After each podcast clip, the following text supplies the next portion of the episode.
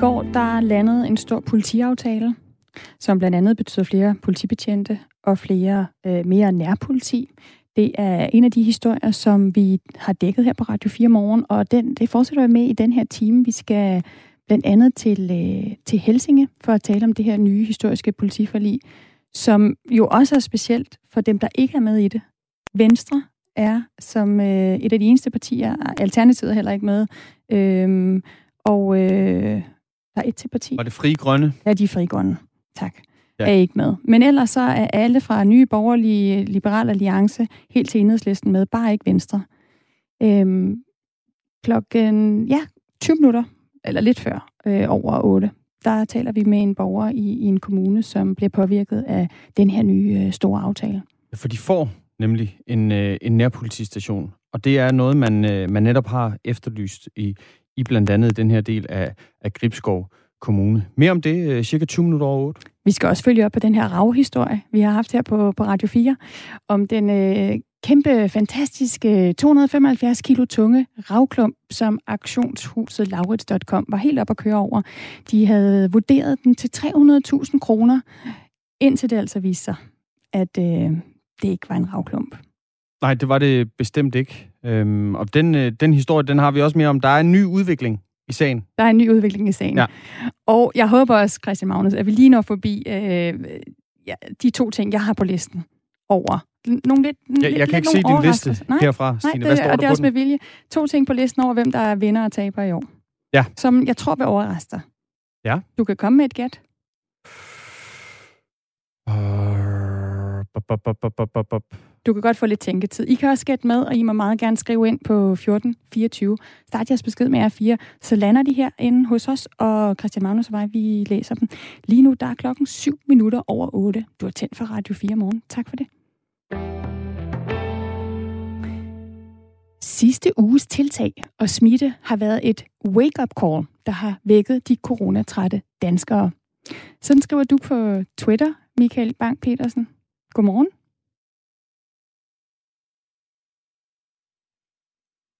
Vi ser, om vi har Michael Bang med. Kan oh, du høre ja. mig? Jeg kan godt høre jer. Det er så fint. Kan I høre mig? Det kan vi. Professor i statskundskab ved Aarhus Universitet øh, er du, og du er også leder af det her HOPE-projekt, som jo altså løbende undersøger vores øh, alle øh, danskers adfærd og holdninger her under coronapandemien. Altså, det har været et wake-up call. Hvordan ser du det her wake-up call? Ja, men det vi, det vi så i, i forrige uge, det var, at øh, vi borgere ikke helt havde opdaget, at, at smitten var på vej. Øh, så smittetallene steg, men der skete ikke det store med, øh, med vores fokus på, øh, på anbefalinger. Og det er ellers noget, som vi har set sådan efteråret igennem, og også i foråret, at når, når smitten steg, jamen så øh, skærpede vi opmærksomheden, og når den så faldt, så slappede vi lidt mere af igen. Men det så vi ikke her i starten af december. Men så til gengæld i sidste uge, da myndighederne var ude øh, og sige, nu er det rød alarm, og hvor smittetallene jo steg ret markant, så kunne vi se, at folk de udtrykte, at de øh, var mere bekymrede for, hvad er konsekvenserne for samfundet. Øhm, vi så, at øh, de skærpede deres opmærksomhed på at holde afstand. Vi så, at øh, vi har reduceret vores kontakter øh, med andre her i sidste uge. Og faktisk så har vi også fået en lidt større tiltro øh, til øh, sundhedsmyndighed, øh, sundhedsmyndighedernes anbefalinger. Dels at de er effektive, og dels at vi godt kan øh, følge dem. Så der er kommet sådan lidt mere yes we can attitude derude. Mm. Og, og i går, der blev de her restriktioner jo så, øh, de var i 69 kommuner i forvejen, nu blev de underlagt øh, hele landet, altså alle øh, 98 kommuner fra i dag af klokken, klokken 16. Og det betyder så, at det er blandt andet at slut med café- og restaurantbesøg, at kulturlivet øh, det lukker ned. Øh, skolebørn fra 5. klasse op efter sendes hjem for at nævne øh, nogle eksempler på de restriktioner, der nu er i hele Danmark. Hvis, hvis danskerne i forvejen er ramt af sådan et wake-up call, er de her restriktioner så overhovedet nødvendige?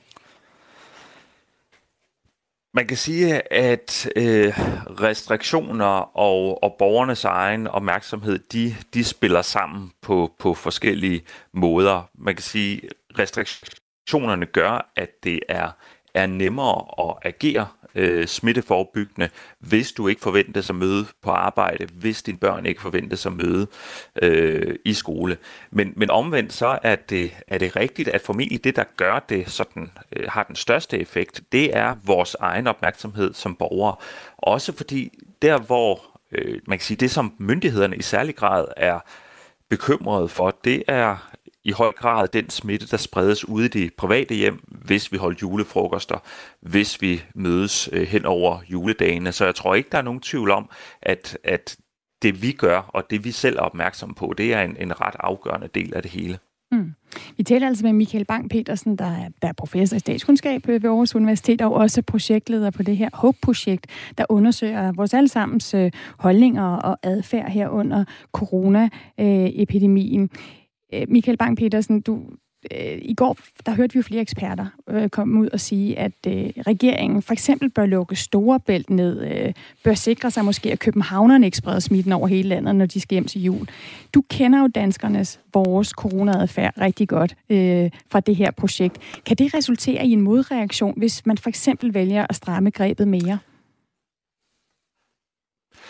Det, det tror jeg faktisk øh, ikke. Vi, vi lægger nogle, nogle tal ud her senere i dag, hvor vi har kigget på øh, specifikke holdninger til, øh, til restriktioner. Eksempelvis det at, at begrænse øh, rejseaktiviteten mellem øh, forskellige regioner.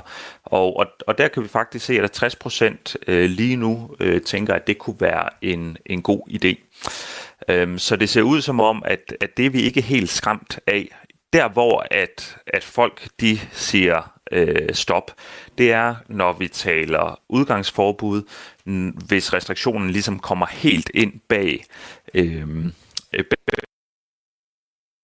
hjemmets øh, fire vægge. Men, men i, i bund og grund så ser det ud som om, at hvis situationen er alvorlig nok, så øh, er, er danskerne ret villige til at lade det offentlige rum blive, øh, blive reguleret. Men omvendt er der heller ikke tvivl om, at, at det er helt afgørende for myndighederne, at, at borgerne føler, at der er øh, ligesom en, en mening med det. Så hvis borgerne ikke vurderer, at situationen er specielt alvorlig, jamen, så skal man passe på med at gå, øh, gå for langt. Mm.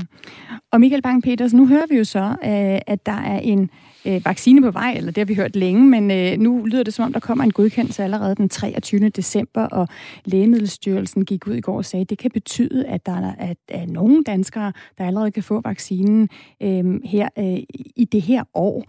Har, du, har I øh, og du kigget på, hvad den her vaccine og forventningerne om den, hvad det betyder for vores adfærd? Altså vil der være en tendens til, at vi så slapper lidt mere af, fordi vi tænker, at nu kommer vaccinen, så bliver alt godt? Jamen det kunne man godt, øh, det kunne man godt tro, øh, men der er en del forskning fra øh, foråret, som øh, tyder på, at det ikke vil være tilfældet, at nogle af de her mere positive følelser som håb og optimisme faktisk hjælper folk med at holde ud. Så, så min vurdering på den forskning vil være, at, at vaccinehåbet i højere grad får os til at, at kunne holde ud igennem de øh, hårde måneder, som, som vi befinder os i lige nu sagde altså Michael Bang-Petersen. Tak for at være med på Radio 4 Morgen. Velbe- velbekomme.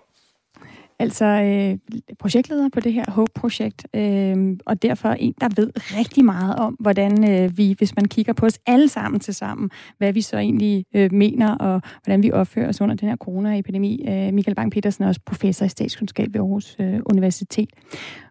Og jeg kan lige svare på en sms, vi har fået, øh, mens jeg talte med Michael Bang-Petersen. Den er fra Karen. Hun spørger, kommer der intet pressemøde i den her omgang? Ved I det? Altså om de her øh, restriktioner, der nu gælder hele landet.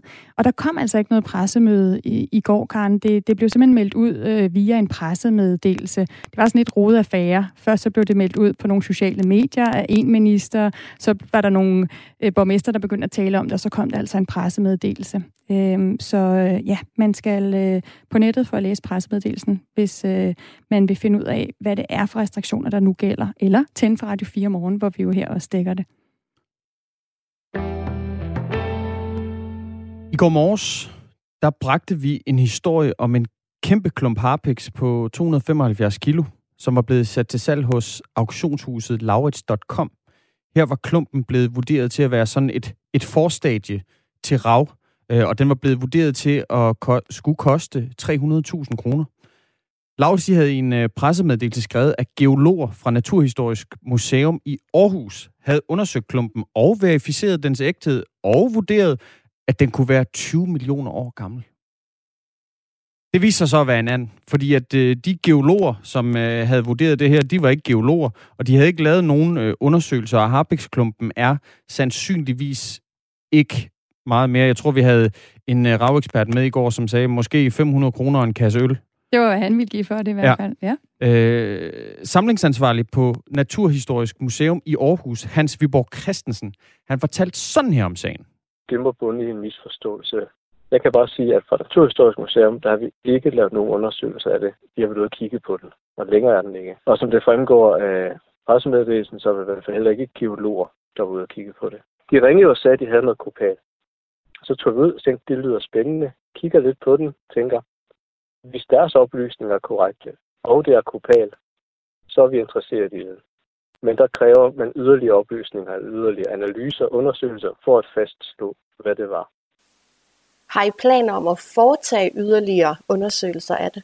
Nej, det har vi ikke. Vi har ikke længere nogen interesse i den. Nu kan det jo fremgå af de her Facebook-opslag, at det sandsynligvis er den her øh, kolofonium, øh, altså det her harpix råmateriale, der er fisket op fra en tynde. Og, og det er ikke et område, vi beskæftiger os med på museet. Efter kritikken, der valgte Laurits at stoppe auktionen og sende, stykke, sende et stykke af den her øh, klump til kulstof 14-prøve, for ligesom at undersøge den her datering øh, nærmere, altså finde ud af, hvor, hvor, hvor gammel er den her øh, klump egentlig. Men nu er den altså gal igen, fordi i går morges så var der to andre klumper harpiks til salg på Laurits. De blev markedsført som kopal, altså det her forstadie til rav. Men formanden for den danske ravklub, som vi talte med i går, han vurderer, at der også her er tale om øhm, kolofornium, altså et menneskeskabt industrielt produkt, som, som aldrig kan blive til rav, uanset hvor lang tid man venter. Den ene annonce, det var en øh, klump på, på 37 kilo, som var blevet vurderet til 20.000 kroner, øh, som ellers blev beskrevet sådan her. Stort stykke upoleret kopal, skråstreg, ung drag, cirka 20 millioner år gammelt. Antageligt fra slutningen af sidste istid. Fisket i Nordsøen. Den anden klump, den var på 16 kilo og vurderet til 5.000 kroner. Laus.com, de har efter kritik også valgt at fjerne de to andre annoncer, øh, som jeg lige læste op fra her. Auktionshuset, de har øh, igen ikke haft lyst til at give et interview, men skriver følgende i en skriftlig kommentar. Citat. Laurits.com lever af vores kunders tillid og til vores ekspertise. Hvis der rejses tvivl om beskrivelsen i en af vores varebeskrivelser, så er det noget, vi ser på med stor alvor. I overensstemmelse med vores interne procedurer har vi valgt at stanse lignende auktioner. Dette indtil svar fra Kulstof 14-testen i Forhus, i Forhus, i Aarhus foreligger. Citat slut. Så vidt altså Laus.coms øh, svar på kritikken om, at der nogle gange sniger sig øh, rav-annoncer ind på hjemmesiden, på hjemmesiden øh, som måske egentlig ikke rigtigt er rav. Det var sådan, det godt kunne se ud i de her tilfælde. Og så er det jo godt, at der er nogle opmærksomme rav-entusiaster og eksperter, der sidder og holder øje med det. Lige før vi dykkede ned i, i fortsættelsen til den her ravhistorie, så talte jeg med Michael Bang-Petersen om de nye coronarestriktioner. Og han havde, øh, han havde tweetet, at øh, de, den sidste uges tiltag øh, og den smitte, der har været, har været et wake-up call for øh, de coronatrætte danskere. Og øh, Lars fra Sønderborg, han skriver ind til os, jeg kan overhovedet ikke genkende nogen yes we can attitude, men derimod et julehumør, der aldrig har haft det værre. Sådan skriver øh, Lars altså. Det, det lægger sig jo lidt op af, Christian Magnus, øh, at jeg har prøvet øh, den her morgen at sige, ja, der er rigtig, rigtig meget og dårligt at sige om det her år, men er der nogle lyspunkter, vi overhovedet kan prøve at finde i, i 2020? Nu er der 15 dage tilbage inden det nytår. Hvad kan vi tænke på? Og der er lige en ting, jeg vil fremhæve, inden vi går videre. Nogen, der faktisk øh, måske kan have en yes we can attitude i år. Nogen, det har været et godt år for. Og det er alle de forfattere, der skriver rigtig dårlige sexscener.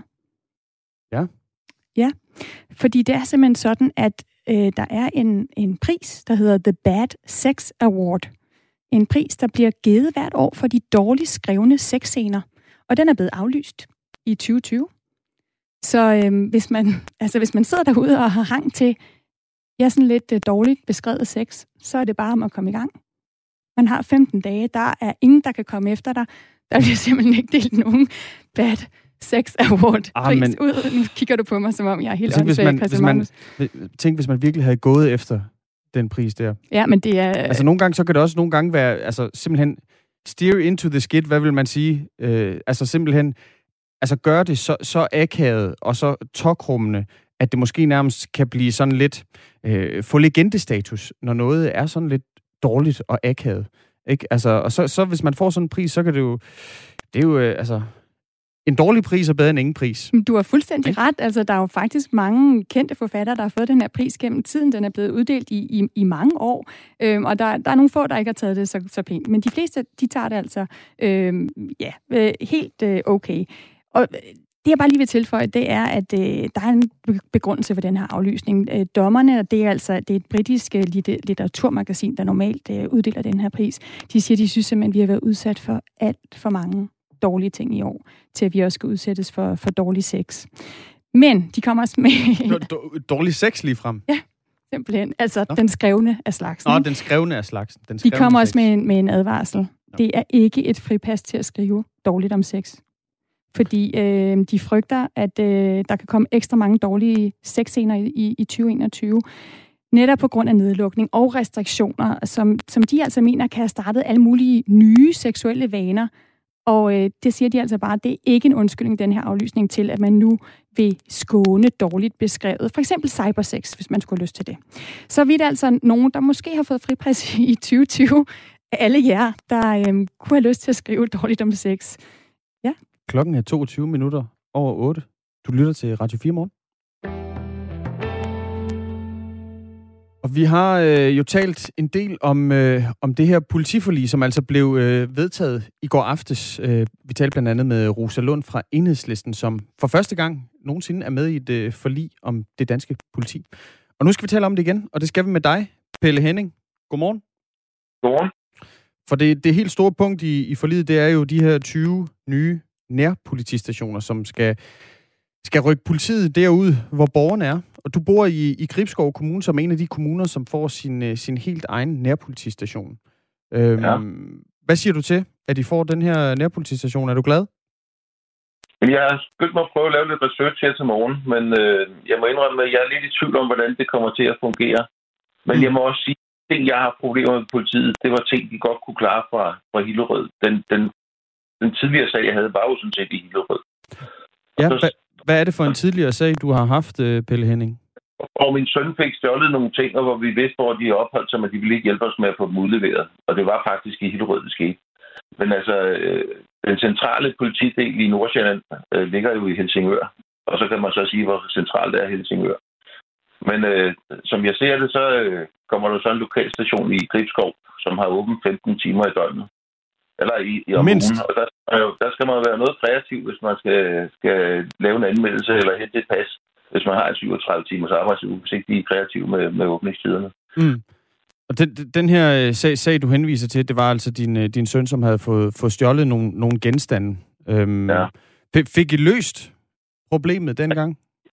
Selv ved at gå ind og lave selvtægt hos en, en, en, en, en familie i Hillerød, hvor hente hans ting, øh, og, og og andet fandt vi ved at gå annoncer igennem på den blå avis, hvor der var nogle øh, indvandrerdrenge, der havde taget det andet, hvor vi simpelthen kørte, kørte ud og tog det fra dem. Så der, der var du simpelthen øh, nødt til selv at, at skride til handling? Var, ja, det gjorde jeg selv. Var politiet ikke, ikke til nogen hjælp? Overhovedet ikke på noget tidspunkt. De kom heller ikke, øh, da vi havde fået indkredset de tre drenge der. Okay.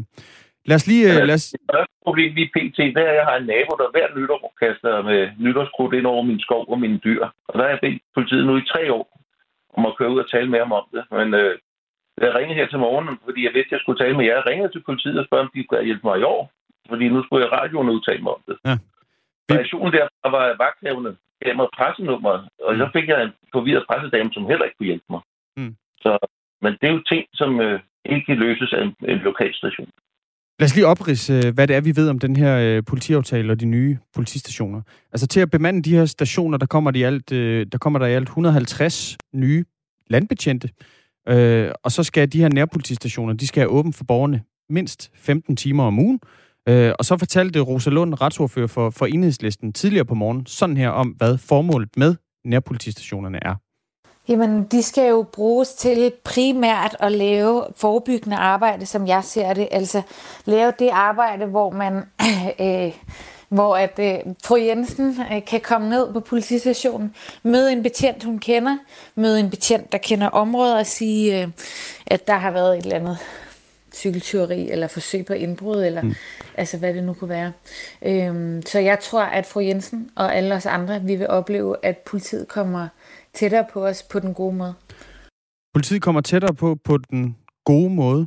Hvordan lyder det i dine ører, Pelle Henning? Jamen altså, det er jo sød musik, hvis det viser sig, at uh, nu har jeg en uh, lokal betjent, som kender mine forhold, og ved, at jeg har husdyr gående og en skov, og en nabo, der skyder krudt af lige op af det, selvom det er ulovligt.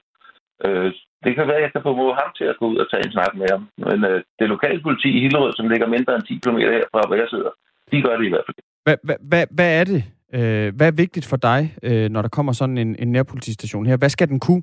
Altså nu, nu, er, nu er jeg med på, at du har nogle problemer med din grund og en nabo, der skyder krudt af. Det, det skal vi nok ikke gå ind i nu, for jeg kan ikke rigtig sidde her og vurdere, om det er ulovligt eller hvad det er. Men hvad vil du gerne have, at sådan en nærpolitistation skal kunne?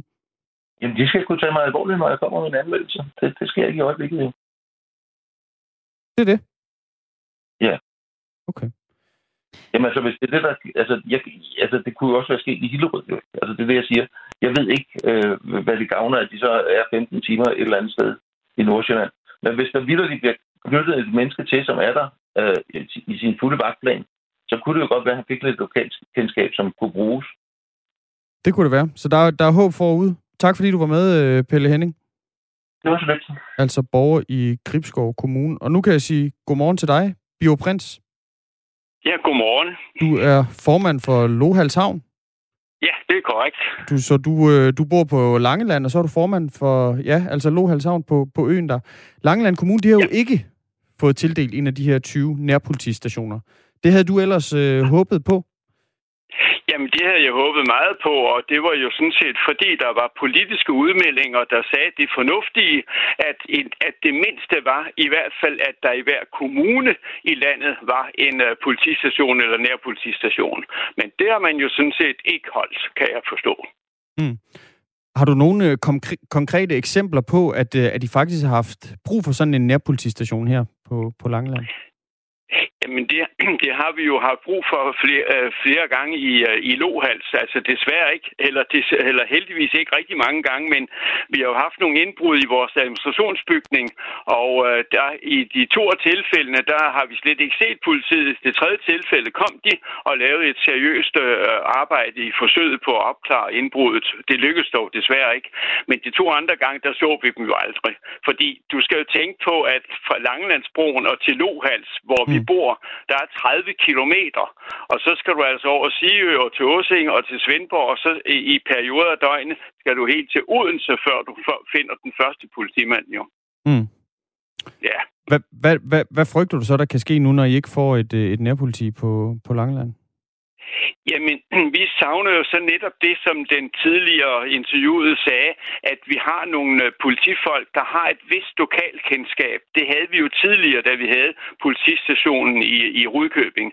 Altså, øh, vi, vi mangler jo folk, som sådan lige ved, hvor er det, man skal kigge hen i samfundet. Øh, for det første for at forhindre, at de øh, får lyst til at lave indbrud, og har de gjort det, jamen, så ved man måske, hvor man lige skal gå hen og kigge første gang for at se, om øh, befinder sig der. Men, men man har jo udsultet, det er jo ikke kun her med politiet, der er forsvundet fra vores område som Langeland. Det er jo alt, hvad retsvæsen og, og, og sygehuse med videre, med videre, med videre. Og det, der irriterer os meget har generelt, jeg ved godt, det er ikke kun politistationen, det drejer sig om, det er den manglende forståelse for, at det er svært for et samfund som Langeland at klare sig, når man bliver udsuget af statslige, og, og, af statslige arbejdspladser med videre. Altså folk i Nordsjælland kan jo ikke forstå, at vi ikke kan klare os selv, så for som de siger, vi har masser af grønne skove og frisk luft, men det kan man sgu ikke leve af, rigtig sagt. Så det her, det er bare endnu Grønne skove og ren vi... luft, de kan heller ikke øh, opklare kriminalitet. Og Netop ikke, det kan det jo ikke, men altså, det er jo sådan en nedladende holdning, fordi jeg ved jo godt, at vi sammen med andre kommuner i udkants Danmark skal have nogle penge tilført, og det har man del med svært ved at forstå. Men når man så også samtidig lader være med at tildele os de statslige arbejdspladser, man har mulighed for, jamen hvor pokker skal vi så få pengene fra, som for du selv nævner. Man kan altså ikke leve af, af frisk luft og grønne skove jo. Tak fordi du var med, øh, Prins. Velbekomme. Altså formand for Lohals Havn, og god morgen til ja. dig også. Ja, det er korrekt. Ja, ja. hej du. Hej du. Hej, hej, hej. Og goddag til Anders Weber, der har nyheder, fordi nu er klokken blevet halv ni.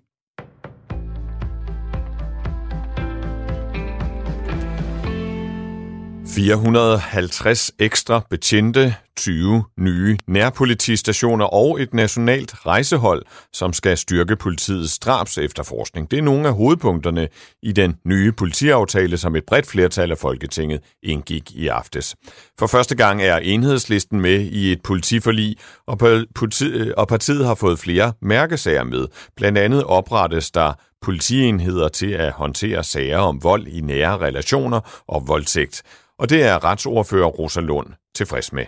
Langt de fleste voldtægtsoffre, jamen, de vil møde en betjent, som ved, hvad vedkommende snakker om inden for det her område, som er uddannet i en traumebaseret øh, tilgang, at der vil blive bedre mulighed for, øh, for mere øh, hensynsfulde afhøringer. Som en del af forliget etableres der også en ny national efterforskningsenhed og en ny særlig statsadvokat. Begge dele skal styrke indsatsen mod den komplekse kriminalitet. Over 200.000 kan nu blive testet for coronavirus per døgn efter, at sundhedssystemet udvider testkapaciteten af de almindelige coronatest, og flere private firmaer begynder at lynteste borgere. Det oplyser Sundhedsministeriet i en pressemeddelelse. Oplysningen om de mange test kommer efter, at regeringen og regionerne siden fredag har indgået aftaler med fire private aktører om, at de kan lynteste samlet 100.000 personer i døgnet. Derudover udvider det offentlige, så det dagligt kan analysere godt 130.000 PCR-test, oplyser Sundheds- og ældreminister Magnus Heunicke. Det er vigtigt, at de mange danskere, som gerne vil testes, ikke skal stå i timelange køer, så vi ikke risikerer, at nogen opgiver at blive testet, siger han i meddelelsen. Lyntest, også kaldet hurtigtest eller antigentest, er mindre og sikrere end en PCR-test, da den skal bruge mere virus for, at den kan opfange, at en person er smittet med coronavirus. Og af den grund anbefaler sundhedsmyndighederne, at man får taget en PCR-test, hvis man er nær kontakt til en smittet, eller hvis man selv har symptomer på covid-19. Halvdelen af britterne er imod regeringens planer om at lempe coronarestriktionerne i juledagene. Det viser en ny meningsmåling. 50 procent svarer således, at de er imod eller stærkt imod regeringens planer om at lempe restriktionerne i fem dage omkring jul. Storbritannien har registreret flere end 65.000 coronarelaterede dødsfald under pandemien, og det er det næsthøjeste dødstal i Europa lige efter Italien. Allerede inden nytår kan vi herhjemme komme i gang med at vaccinere, vaccinere mod coronavirus, hvis vaccinen fra Pfizer og BioNTech bliver godkendt i EU 23. december, det siger Thomas Senderovits, der er direktør for Lægemiddelstyrelsen. Præcis hvornår den første øh, borger får vaccinen, datoen og klokkeslættet, det er lidt for tidligt at sige, men nu snæver det sig jo ind. Han understreger, at borgere kan være trygge ved at få vaccinen, hvis den bliver godkendt til brug i EU. Han oplyser, at det fortsat er for tidligt at sige, hvornår eksempelvis 1 million danskere er blevet vaccineret. Det er heller ikke sikkert, at den første million bliver vaccineret med præcis den samme vaccine. Jeg har også flere gange beskrevet, at vi har mange vacciner øh, i indkøbskurven, og, øh, og vi må simpelthen se, hvor hurtigt producenterne får dem godkendt. Og Mest skyder diset i dag, men overvejende tørt, mellem 6 og 8 grader. Slut på nyhederne i studiet Anders Weber. Nu tilbage til Radio 4 morgen med Stine Krohmann Dragsted og Christian Magnus Damsgaard.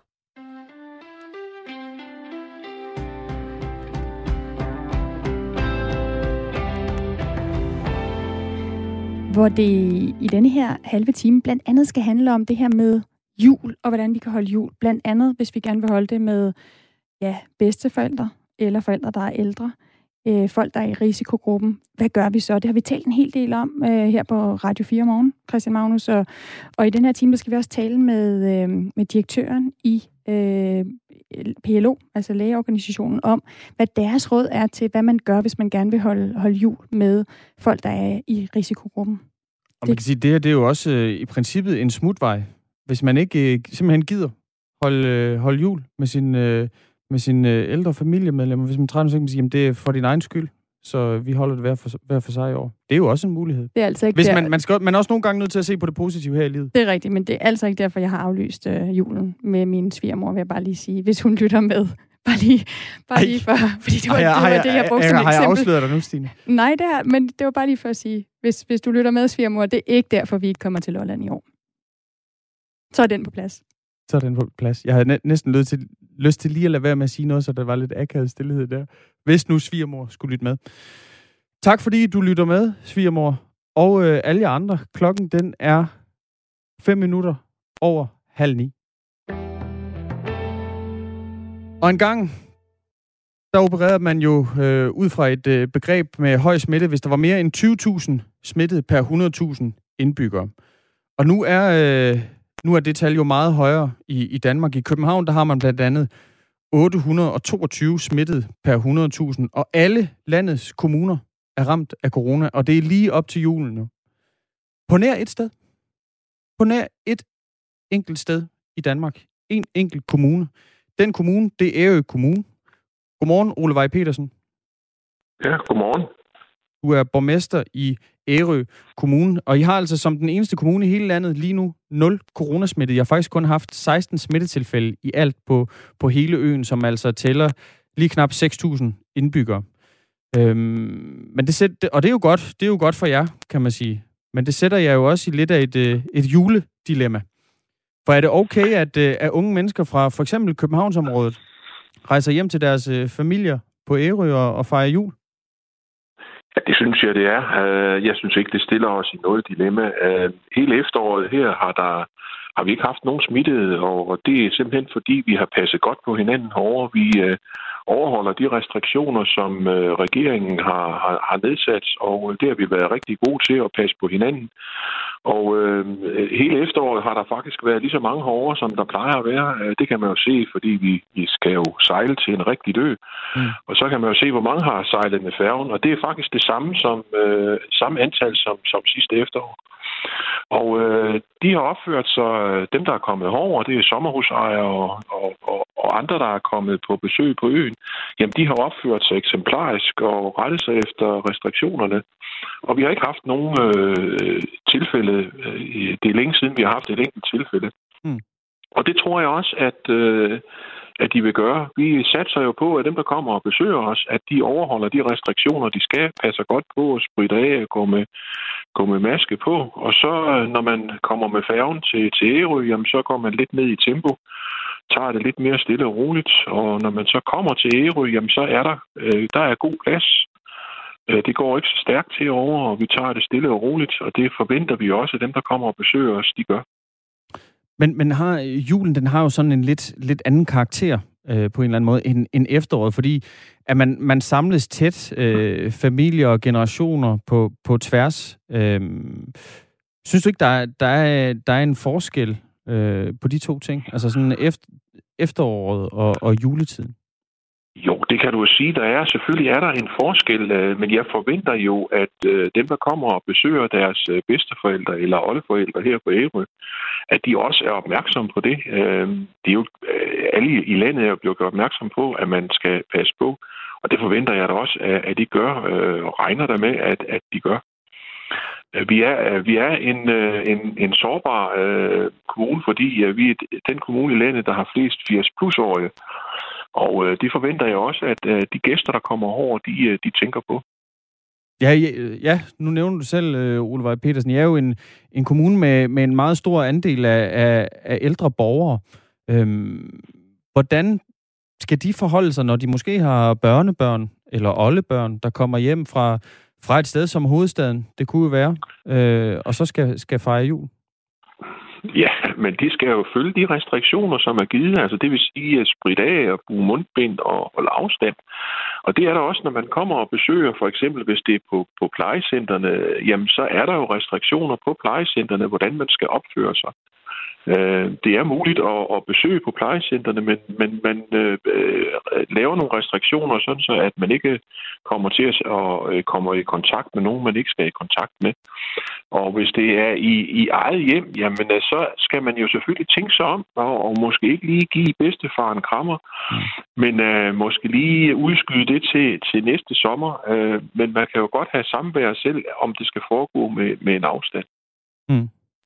Flere læger, de, de advarer øh, faktisk lige nu øh, mod at holde, holde jul med øh, de ældre og, og udsatte borgere. Det skriver TV2 i dag.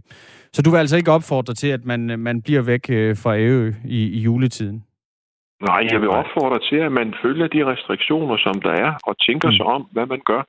Og øh, der når vi rigtig langt øh, med det. Øh, hvis vi skal lave sådan nogle restriktioner, som der bliver snakket om der, så er det jo ikke os som kommune, der skal lave det. Vi følger de regler, der kommer fra, fra øh, regeringen og fra sundhedsmyndighederne.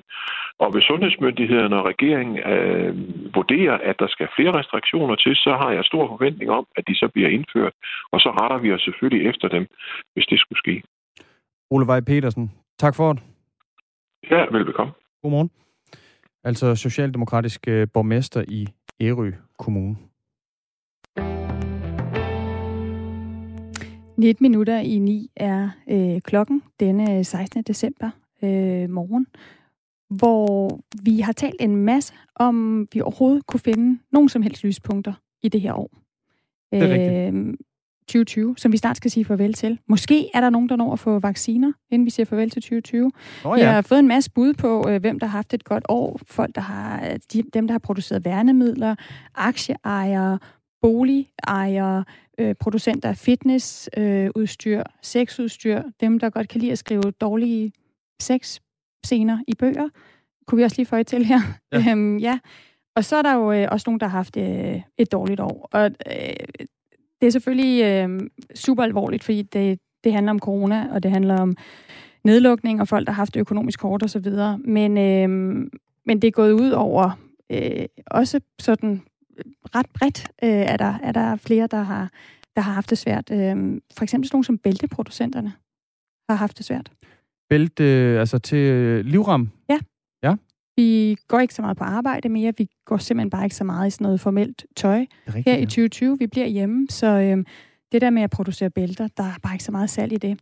Og øh, det har også øh, vist sig at være et dårligt år for nogle af dem, der gerne vil være god ved kvinder. Det har været et dårligt år for dem, der vil være gode mod kvinder? Ja, det kan altså simpelthen koste penge at være for god ved kvinder. Øh, Ja, det kan det. Det kan koste penge at være, være god mod kvinder. Det er rigtigt. Ja, det er ikke ment på den måde. Altså, det, øh, det, det er faktisk ment helt seriøst. Paris er en af de byer, der er blevet ramt. Øh, det, de har en kvindelig borgmester. Hun hedder Anne Hidalgo, og hun blev genvalgt i, i juli øh, med, med et stort flertal. Hun har fået en bøde, og det har hun simpelthen fået for at udpege for mange kvinder. 90.000 euro. Det er 670.000 danske kroner. Det er hun blevet idømt af det franske ministerium for offentlig forvaltning. Og ja. det er sket, fordi hun har udpeget for mange kvinder til ledelsesstillinger. Der er lavet en Men... lov i Frankrig om, at der skal være mere ligestilling, og derfor så må der ikke være ét køn, der sidder på ledelsesstillinger, hvis de har over 60 procent. Altså det, for eksempel det, en bestyrelse, den, skal, den, den må godt altså variere lidt. Der må godt være forskel i antallet øh, ja altså i andelen af, af mænd og kvinder, men der, der må ikke være altså mere end 60 procents flertal af det ene eller det andet køn. Præcis. Det er altså en lov, som øh, har, har været i en del år i, øh, i Frankrig, og nu får Paris' bystyre simpelthen en bøde for at have udpeget for mange kvinder. Der sidder simpelthen for mange i, i ledelsen i Paris' bystyre. Når det gælder, det gælder offentligt ansatte, offentlige embeder. Er det det, vi ja. taler om? Ja. Ja, okay. ikke, ikke, ikke private. Men det er vel fair nok, hvis man har sådan en lov, som gælder for både mænd og kvinder, jamen, så skal der vel også øh, slås ned, når der er for mange kvinder, ligesom der skal, når der er for mange mænd i byrådet. Så, øhm, så det, er, det er det, der er sket nu i, i Paris. Det synes Paris' borgmester øhm, ikke særlig godt om. Hun synes, det er latterligt.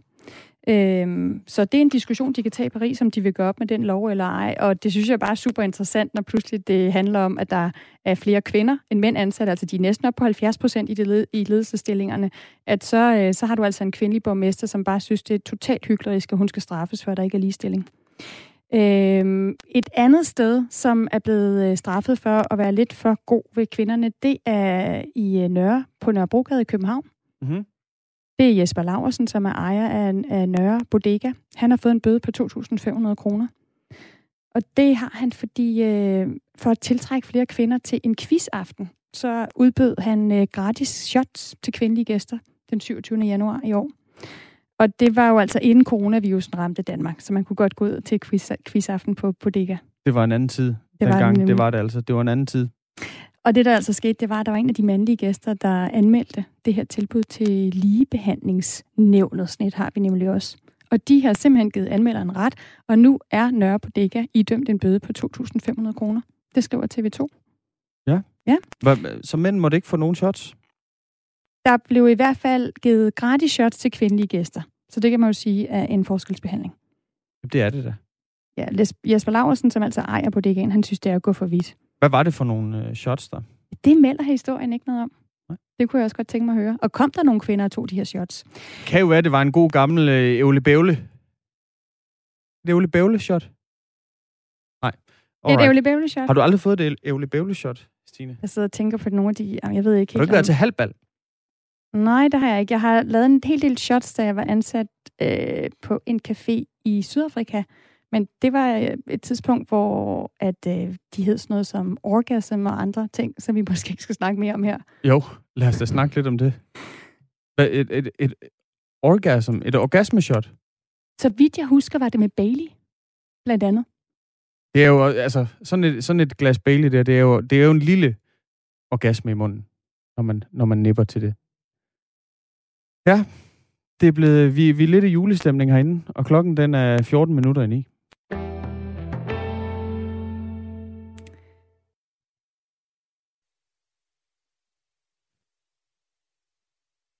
Folk i risikogruppen, som øh, for eksempel ældre og folk med kroniske sygdomme, de bør altså ikke holde jul med nogen, der ikke har isoleret sig i mindst en hel uge op til jul og minimeret deres sociale omgang til kun dem, de bor sammen med. Godmorgen, Jonathan Schloss. Godmorgen. Du er direktør i PLO, og det er dig, der kommer med den her opfordring øh, til her til morgen. Det er TV2, der, der skriver det. Hvad får jeg til at melde det her ud nu? Det er øh, i hovedstadsområdet, hvor antallet af covid-19 indlagte på øh, hospitalerne vokser med meget stor hastighed, og vi har endnu krydset det niveau, vi lå på i foråret, hvor hvor pandemien var aller værst. Øh, vi kan også se ud på plejehjemmene, at øh, der er smitten øh, i stor vækst i hovedstadsområdet. Og det gør os rigtig bekymret for, at øh, dels at hospitalerne kommer til at blive lagt ned, dels at der er en masse ældre, der kommer til at dø, øh, inden vaccinen bliver nået rundt. Mm. Og der ved vi, at det eneste, som virker i sådan en situation, det er at øh, social isolation, altså at man simpelthen bliver hjemme. Øh, det er det eneste, vi kan gøre øh, for, for at undgå, at det sker. Øh, Jonathan Sloss, betyder det for eksempel, øh, at hvis man, altså hvis man ikke er i stand til at isolere sig, nu er der, der er otte dage til jul, der er selvfølgelig øh, noget weekend her snart, men altså, der kan jo sagtens være jo en, en uges arbejdsdag tilbage for mange mennesker. Hvis man ikke kan isolere sig, hvis man har børn, der stadig går i skole, hvis man har fire klasse eller under, øh, derunder børn, øh, der går i skole, skal man så springe juleaften over, øh, hvis der kommer ældre mennesker med? Øh, det, vil, det vil jeg anbefale. Det er det, jeg selv gør. Øh, jeg har ikke mulighed for at være i isolation med, med mit arbejde øh, fra nu af. Så øh, det, der springer vi simpelthen øh, julen over med, med min og min kones øh, forældre øh, i år. Det, det er rigtig trist, men det, det er sådan, der er. Man bliver nødt til at tænke på, hvem er det her, det går ud over. Øh, og det er de ældre og øh, dem, der har kroniske sygdomme. Altså, det, det er, vi er desværre i en situation, hvor hvis du bor i hovedstadsområdet, så er smitten så udbredt, at øh, du bliver nødt til at blive hjemme øh, en uges tid øh, inden juleaften, hvis du vil holde juleaften sammen med andre. Vi taler altså med Jonathan Schloss, som er direktør i de praktiserende lægers øh, organisation, altså PLO, om øh, den her udmelding, som I er kommet med, Jonathan, om at, at folk i, i risikogruppen som ældre og folk med kroniske sygdomme, de bør altså ikke holde jul med nogen, der ikke har isoleret sig socialt i mindst en, en uge op til jul, og altså også minimeret deres øh, sociale omgang til, til dem, de, de bor sammen med. Hvordan med, altså nu har vi jo fået også øh, muligheden for at tage lyntest alle sammen øh, øh gratis. Kunne man ikke klare det på den måde, altså i stedet for at isolere sig, så øh, få taget øh, en test, og så på den måde vide sig nogenlunde sikker for, at man ikke her og nu har corona, inden man skal holde jul, for eksempel med sine bedsteforældre? Desværre så giver øh, de her test en, en falsk tryghed. Øh, dels er de her hurtige test relativt upræcise, øh, dem som findes nu. Øh, dels så kan du sådan set blive, altså hvis du bliver testet den 22. december, jamen så kan du sagtens nå at blive smittet øh, i juleaften. Du kan blive smittet i juletoget på vej til Jylland, eller, eller hvad der nu kan, kan være situationen. Så så nogle test giver kun et øjebliksbillede. De viser ikke noget om, om du var smittet dagen før, eller du blev smittet dagen efter. Øh, så, så jeg er bange for, at det giver ikke rigtig nogen sikkerhed. Det er, det, det, det er en falsk tryghed, hvis folk tænker, jeg bliver testet på dage før jul, og så kan jeg sagtens gøre, hvad jeg vil. Det, det dur desværre ikke. Der er kun én ting, der virker i den aktuelle situation, det er, at man holder afstand til andre mennesker. Og det er rigtig svært, hvis du går på arbejde. Det er rigtig svært, hvis børn går i skole. Øh, det er rigtig svært, hvis du går ud og juleshopper. Du kan ikke undgå at røre ved dørhåndtag. Du kan ikke undgå at komme tæt på folk. Øh, så, så hvis du har dit gamle forældres liv kært, så må du enten springe dem over i år, eller også så må du øh, isolere dig selv en uges tid, indtil øh, du skal se dem. Mm. Og det rammer jo rigtig mange. Øh, for eksempel Finn, der har, der har skrevet ind til os. Øh, Godmorgen, jeg har et problem omkring besøg på plejehjem. Jeg må komme på besøg, men min familie må kun komme en person ad gangen. Det betyder, at min mors bror og søster ikke kan komme sammen med, med deres mand eller hustru. De må kun komme alene og i 30 minutter. Sikke dog noget møg. Altså et eksempel på, hvordan øh, øh den her epidemi fortsætter med at begrænse, øh, hvordan vi normalt vi lever, og jo også fejrer ja. jul. Jonathan øh, Slush, øh, du, så du siger, det, der er simpelthen ikke nogen vej udenom. Det er det her med at isolere sig en uge, øh, hvis man skal holde jul på den måde. Vi, vi har lige talt med borgmesteren på Ærø. Øh, de er jo den eneste kommune i landet, som har nul smittet lige nu. Og de er samtidig den kommune med flest borgere over 80 i forhold til deres befolkningstal. Altså. Han er ikke nervøs for et smitteudbrud efter jul, og han vil, han vil derfor ikke opfordre folk til ikke at komme over øh, til øen øh, over jul. Burde han gøre det? Altså, øh, jeg taler mig, udtaler mig først på baggrund af den udvikling, vi ser i hovedstadsområdet, hvor smitten jo er langt, langt, langt højere end i resten af landet. Så, så min anbefaling går først øh, til folk i hovedstadsområdet, og så nogle af de andre store byer. Og smitten forsvinder altså ikke, fordi du tager færgen til Ærø. Øh, den tager du jo med dig. Øh, så, øh, så hvis du er københavner og skal besøge dine gamle forældre på Ærø, så er min anbefaling stadigvæk det samme. Du bliver nødt til at være isoleret en års tid før, og hvis du ikke kan det, så lad være. Altså det her handler jo om, at vaccinen er her lige om lidt. Altså nu hørte vi i går, at øh, øh EU formentlig godkender den øh, om ganske kort tid, og så kan vi jo, hvis alting går vel, så begynder vaccinationerne ja, faktisk juleaften ude på plejehjemmene, øh, og så virker de cirka en uge efter. Øh, så det er jo ikke fordi, at man skal vente meget lang tid med at se øh, de gamle på plejehjemmet, eller men, øh, men indtil de er vaccineret, der bliver man simpelthen nødt til at tage det her alvorligt, når smitten er så udbredt, som den er. Er det, du siger, at, øh, altså som du også siger, vi, vi hører jo, at den her vaccine den kommer snart. Nogen kan blive vaccineret måske allerede øh, i det her år. Men Jonathan Slås, når du siger, at øh, når man er vaccineret, så går der ikke så lang tid, før man er beskyttet. Den hmm. vaccine, der kommer her til Danmark først, det er jo nok den for, for Pfizer. Øh, ja. Er det ikke en, hvor man skal have to øh, jo skud, før man egentlig skal vide sig sikker? Jo, men man ser en meget høj immuniserende effekt allerede ved det første skud. Altså måske op til 90% øh, beskyttelse allerede efter det første skud. Så, øh, så der er lys øh, forude for, for de ældre på plejehjem, som er dem, der allerførst bliver vaccineret her i, uh, ja, måske allerede til jul, og ellers i uh, januar og februar måned. Øh, og indtil da, der bliver man simpelthen nødt til at tage det her alvorligt. Altså smitten spreder sig med meget stor hastighed lige nu i hovedstadsområdet. Altså vi kommer til at overhale Sverige og Tyskland om kort tid, hvis, øh, hvis vi ikke evner at øh, blive Sådan lød advarslen altså fra Jonathan Schloss, som er direktør i de praktiserende, øh, praktiserende lægers øh, organisation. Tak for at være med øh, her på Radio 4 Morgen. Ja, ha' en god morgen. Tak lige meget. Klokken er 6 minutter i 9. De her kolde måneder, så kan det være svært for, for hjemløse at holde varmen, og det har Pernille Weiss, europaparlamentariker for konservativ, bemærket. Derfor så har hun fået transporteret to kasser med Pernille Weiss merchandise fra Bruxelles hele vejen til mændenes hjem i København. Og så kan de københavnske hjemløse, der nok ikke kan betegnes som værende kernevælgere af konservativ Folkeparti, de kan altså iføre sig tøj øh, med Pernille, Pernille Weiss og konservativ logo på, hvis de, hvis de fryser. Jeg vil da våge at påstå, at der er sådan så en 2030, måske 40 kan få øh, enten en, øh, en, en varm trøje. Øh, der er også nogle øh, neopren, tror jeg, øh, eller sådan noget den stil, øh, jakker øh, øh, med i. Øh, så, så der burde være til en, et eller andet sted mellem øh, 20 og 40 øh, personer, alt afhængig af, hvor meget de hver især øh, har brug for. Det er jo det, mandens hjem finder ud af.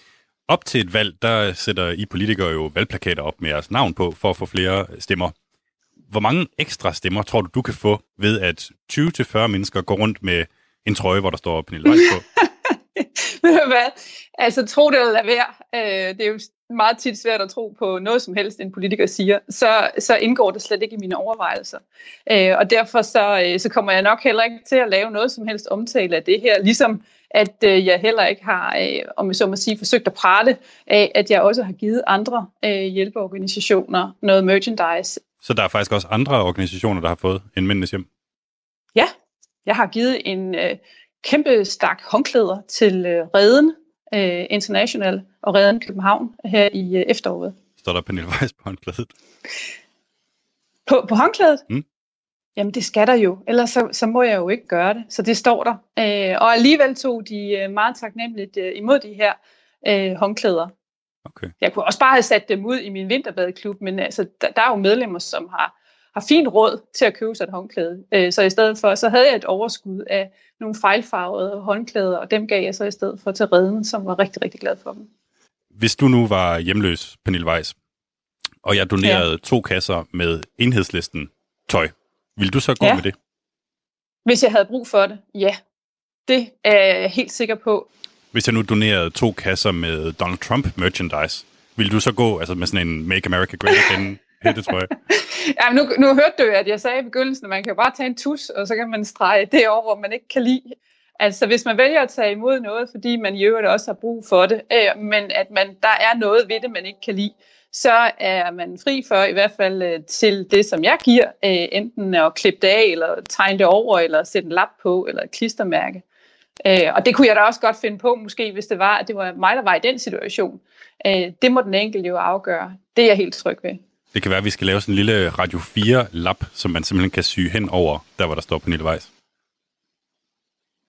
Ja, se, det er jo en interessant øh, model, øh, Mads, fordi øh, der vil jeg jo så et eller andet sted sige, at, øh, at det måske ikke helt er i tråd med hvad I får jeres støtte til øh, i forhold til, øh, til medieøkonomien. Øh, okay. Det skal jeg ikke kunne sige. Jeg tror bare lige, du skulle prøve at snakke med en, øh, en jurist først. Ligesom jeg i øvrigt har øh, talt med dem, jeg skal øh, have godkendelse for hernede, når jeg nu gør det, jeg gør, som åbenbart i nogens øjne er sådan lidt, hvorfor nu det-agtigt. Mm. Når du nu skal give dine venner og familie julegaver i år, Pernille Weiss, ligger der så også en lille smule Pernille Weiss merch under juletræet? øh, ja, det, det, det vil jeg da ikke udelukke. Altså, øh, nu skal jeg jo så være sammen med mine forældre og mine, mine børn, øh, og, og mor og far har fået de her øh, skovarmere, som, øh, som ja, vi har fået, også fået lavet øh, her på, på kontoret. Øh, så jeg tror, at de vil sige nej tak, hvis jeg prøver at prakke dem sådan en på, i stedet for øh, en af de andre julegaver, jeg, øh, jeg, har, jeg har købt til dem. Det var altså vært på Radio 4's EU-program Lobbyland, øh, Mads Anneberg, der havde talt med EU-parlamentariker Pernille Weiss. Du kan høre øh, Lobbyland her på Radio 4 i dag klokken 10, eller der, hvor du henter din øh, podcast. Kim skriver skriver ind i sms'en, lad os lade det blive den sidste sms. Lyspunkter, så I slet ikke kvindehåndbold i aftes. En flok piger med glød og sejrsvilje i øjnene og et fantastisk fællesskab. Det bliver et af 2020 store lyspunkter. Jo, Kim, det gjorde vi, og øh, det har vi også fejret her øh, den her morgen. Øh, det gjorde vi bare lige lidt tidligere, hvor vi blandt andet øh, kiggede på topscorer øh, Mie Højlund.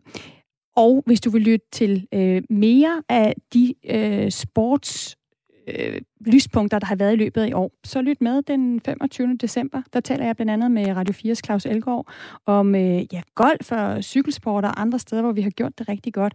Vi kommer også øh, ud i rummet, vi kommer til USA, vi kommer ud i naturen, vi skal et besøg, øh, vi skal ind i hjernerne på nogle unge mennesker. Alle sammen nogen, der har haft et godt 2020 på trods af corona og nedlukning. Det kan altså lade sig gøre at have et godt år, selvom øh, alt andet ramler omkring en. Nu er der nyheder.